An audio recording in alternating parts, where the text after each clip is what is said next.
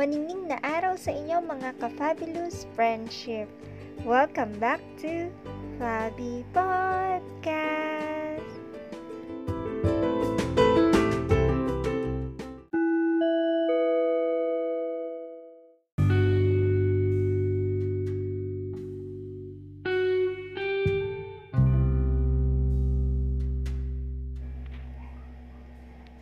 Sa episode natin ngayon na may pamagat na Now is the time. Proverbs 27:1.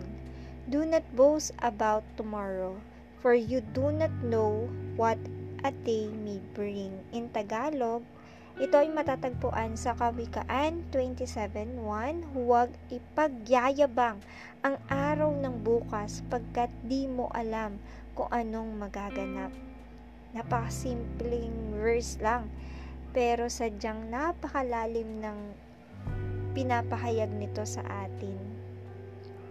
Huwag nating ipagmamayabang ang araw ng bukas. Bakit nga ba natin di dapat ipagmayabang? Sa totoo lang, inasahan mo ba na magkakaroon ng COVID? Di ba sa unang pagkakataon, way back 2019, alam ko yan na yung binabalita na nangyayari sa ibang bansa. Then one time, naranasan kong uh, mag face mask sa loob ng school. Then may pumuna sa akin. Ang sabi niya, parang pabiro lang na, oh, may COVID ka ba? Pero nung time na yon 2019, month of December, yan, nung nagsuot ako ng face mask, kasi nga, alam ko may sipon ako nun eh.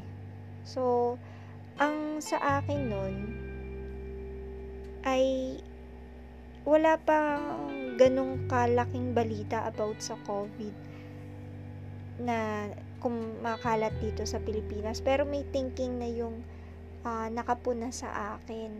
So, parang pabiro lang. Pero parang mm, napaisip ka rin. Uh, kasi ang dami na nga hindi magagandang balita regarding sa nangyayari sa ibang bansa nung time na yon. Then, eto na nga, pumasok ang 2020, uh, month of March. Sa dami ng ginagawa natin sa ating trabaho, ganyan, sa iba't ibang uh, aspeto ng buhay natin, nagiging busy tayo. Ikaw ba minsan naisip mo na mangyayaring mag-lockdown as in magstay ka sa loob ng bahay ng ganong katagal. So, ang dami nating plano. Sabi nga, kasi month of March yun eh. Siyempre, pagdating ng April, May, March pa lang or January, nakatakda na yung mga lakad, gala, plano na pang para sa ikakasaya ng ating pamilya, ng ating sarili, ganyan. Pero one, sa isang snap, or sa isang blink lang ng eyes natin, sadyang ganong kabilis, nag-lockdown, at kinailangan na yun na nga makaranas tayo ng ECQ, makaranas tayo magstay sa home natin, at tinatawag na work from home pa yung iba. Ang dami eh. Kahit sa mga nagtayo ng negosyo, 'di ba hindi naman talaga nila inexpect na malulugi sila.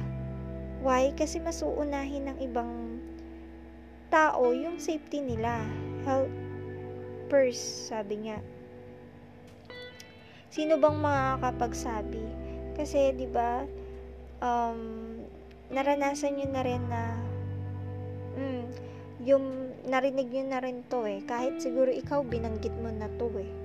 Na parang kumbaga yung tao na yun halos ayun kausap ko pa lang kahapon nagtatawanan pa kami.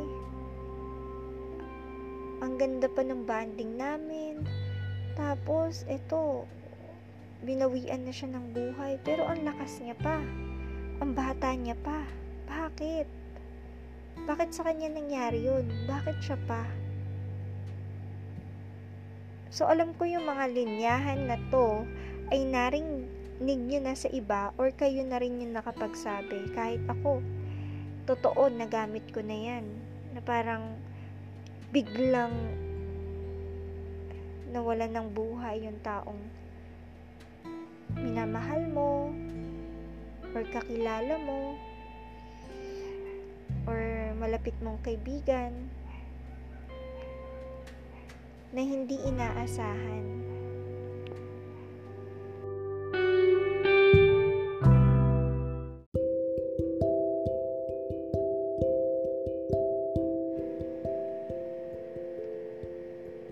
Gawin natin ang nararapat para hindi natin maramdaman yung guilt, pain, or regrets natin in the end. Habang may pagkakataon pa tayo, gumawa tayo ng mabuti sa kapwa natin. Sabi nga dito sa Epeso 5.16 Maaari niyong buklatin yung inyong mga Biblia. Hmm, tama, yan. So, dapat talaga meron tayong sariling Bible, diba? Aside sa cellphone lang. Basahin natin ang Epeso 5.16 na inyong samantalahin ang panahon sapagkat ang mga araw ay masasama. Hanggat may pagkakataon pa tayo, gumawa tayo ng mabuti. Unang-una, syempre, sa kasambahay natin, sa iglesia, kasamahan natin, kapamilya natin, mga ka-churchmate natin.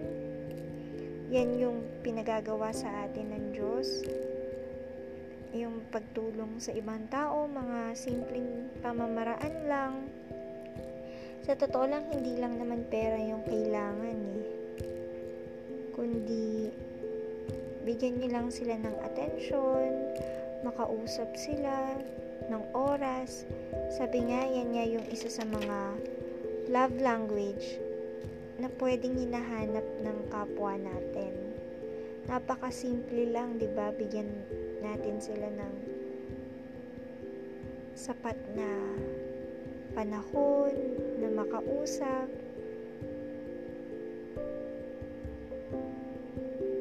maging daan to para guminhawa yung kanilang pakiramdam mga nasa isipan nila or dinadamdam nila sa sarili nila na feeling nila wala na silang makakausap ikaw pala yung gagamitin ng Diyos para mag-iba yung pananaw niya.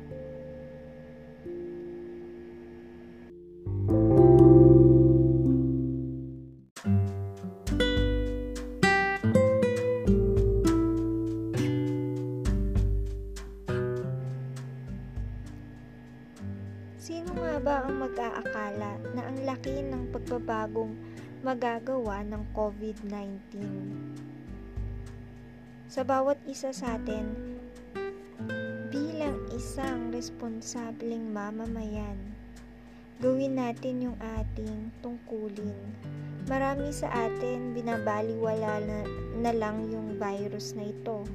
Sa totoo lang, nawawala sa kanila yung takot kasi iniisip nila ordinaryo lang yung virus na meron tayo. Na yung ibang tao na tunay na nakaranas nito, sabi nga, hindi mo malalaman yung totoong bagsik ng COVID kung hindi ikaw mismo ang naka-encounter. But then, kailangan pa ba nating maranasan bago natin malaman ang katotohanan? Sinong mag-agree? Sinong papayag? Para sabihin na, oo, totoo ang COVID Kailangan pa ba nating ma-experience tong mga bagay na ito? Hindi pa ba sapat na nababalitaan natin or nakikita, nalalaman natin na yung ating mga mahuhusay na frontliner, magigiting na nurse, doctor, at iba't ibang klasing profesyon na frontliner natin yung mga experiences ng iba. Yung iba namatay na nga sa sakit na ito kinakailangan natin gawin natin yung ating tungkulin. Sumunod tayo sa pamahalaan mga simpleng bagay pero ang laki ng impact nito social distancing pagsuot ng face mask at face shield magpasakop sa inuutos ng namamahala sa atin. Aside dito sa mga bagay na ito, nararapat lang na hanggat may pagkakataon tayo, ay wag na tayong magtanim pa ng sama ng loob. Mm totoo, mahirap di ba magpatawad? Pero, sadyang ito ang hinalimbawa sa atin ni Yeso Kristo na nararapat nating tularan.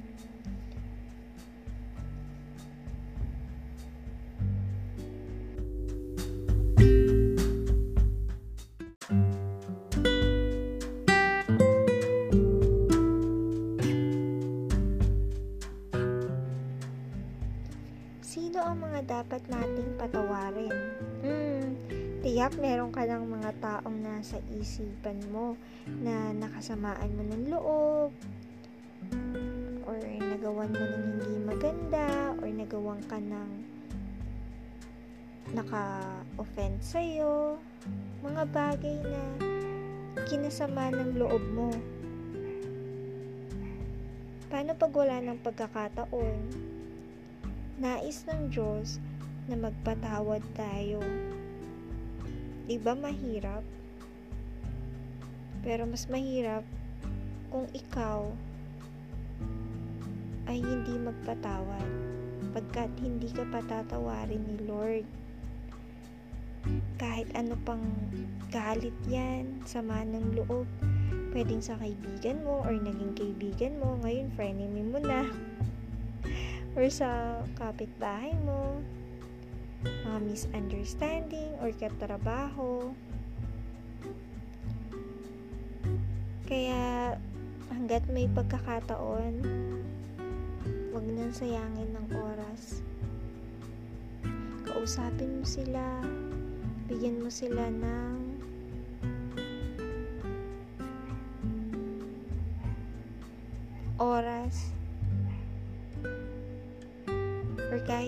sa puso mo, kahit dyan sa puso mo, mas masarap mawalan ng malaking tinig. Kung alam mong bukal to. Kasi hindi mo lang naman to gagawin para sa kanya. Higit sa lahat para sa sarili mo maging mapagpasalamat tayo. Samantalahin din natin ang panahon na kasama natin ang ating mga magulang. Ang mga kapatid natin, kaduguman natin to. Panigurado, mamimiss mo yung mga oras na nakakabanding mo ang mga kapatid mo or kapatid mo kung, nag, kung dalawa lang kayong magkapatid or marami kayong magkakapatid ngayon na habang bata pa kayo habang hindi pa ganong kalaki ang inyong mundo magsimula na kayong gumawa ng mga magagandang alaala mga alaala na babalikan ninyo balang araw. At syempre, ang ating mga magulang. Ang mga magulang natin, sabi nga, huwag kang hahagulgol kapag nasa kabaong na sila. At nung ka palang sisigaw or magsasabi ng mga bagay na nais mo na marinig nila or marinig ng magulang mo. Nais ni Lord na isipin mo na ngayon na yung tamang oras para iparamdam sila kung gaano ka-espesyal sila sa iyong buhay. Huwag kang mahiyang ihag.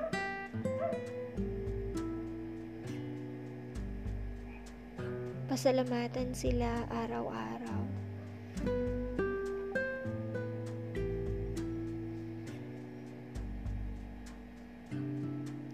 Pagkat balang araw, hindi ka magsisisi.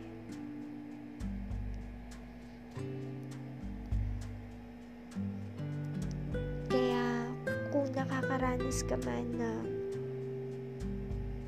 hinanakit sa puso mo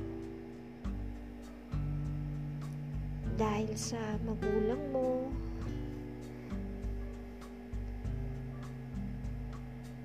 huwag mo itong pabayaan na maging puot pagkat hindi ito yung kalooban ni Lord.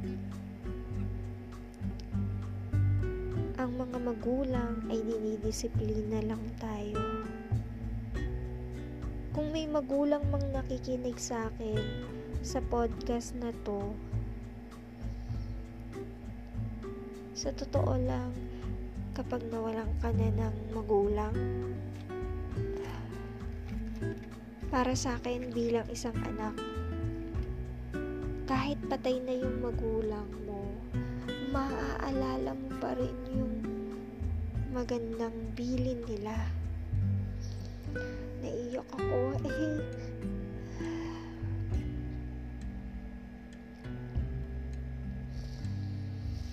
Habang sinasabi ko ito, naalala ko yung mga bilin ng tatay ko. Ayun. So, nawala na nga siya dito sa mundong ito. Pero nananatili yung mga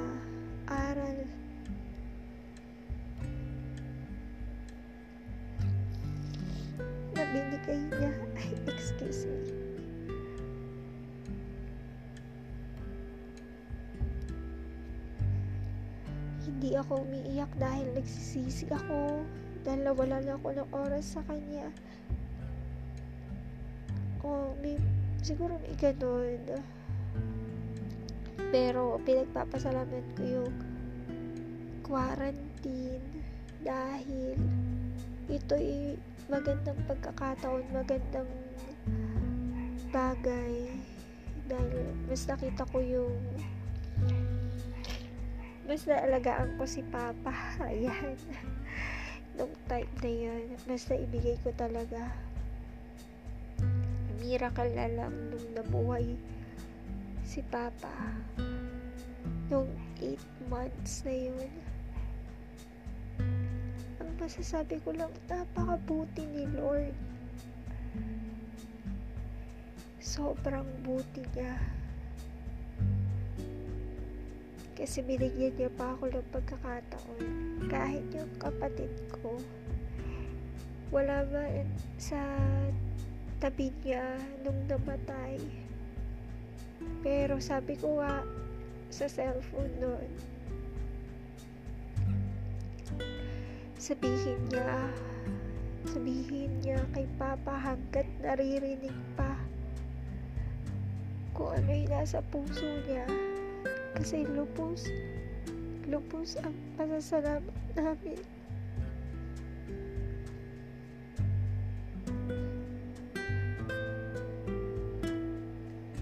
Kay Papa at kay Mama. Kung ano kami ngayon, yun ay ibigay ng aming mga magulang. Kaya ikaw na nakikinig sa aking podcast, huwag mong sayangin ang oras.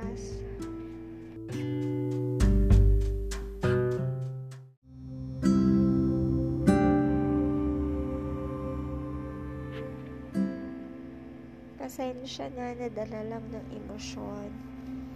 Sobrang grateful lang ako kay Lord kasi binigyan niya pa kami ng mahabang panahon noon para makapag-usap, ganyan. Sobrang kwentuhan kami ni Papa mga oras na yun nung 8 months. Siyempre, namimiss ko yun. Namimiss kong ibalita sa kanya yung mga good news ko.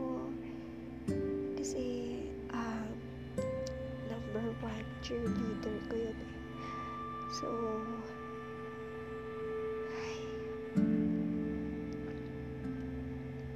yun, nakakamiss lang. So, yan. Ano nga ba yung mabibigay natin sa Diyos? Nagpatuloy yung poses ko. Paano natin maibibigay sa Diyos yung pagpapasalamat natin? Lahat-lahat naman pinagkaloob ng Diyos sa atin. Di ba pagising pa lang natin sa umaga, biyaya na. Nararapat lang na purihin, sambahin natin siya.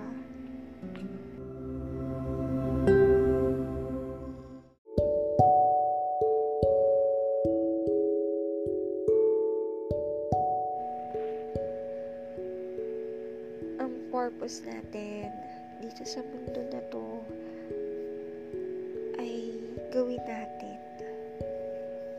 ibalik natin yung papuri natin sa Kanya lang. Wala tayong maipagmamayabang pagkat sa huli naman pare-parehas tayo. May hangganan ang buhay natin sa mundong ito. Pero kay Jesus, may buhay na walang hanggan. So, ito pa yung isa sa mga verse na napakagandang basahin. Kaya kung ako sa inyo, i-take down notes nyo na yan. Ecclesiastes 12, 1 to 7.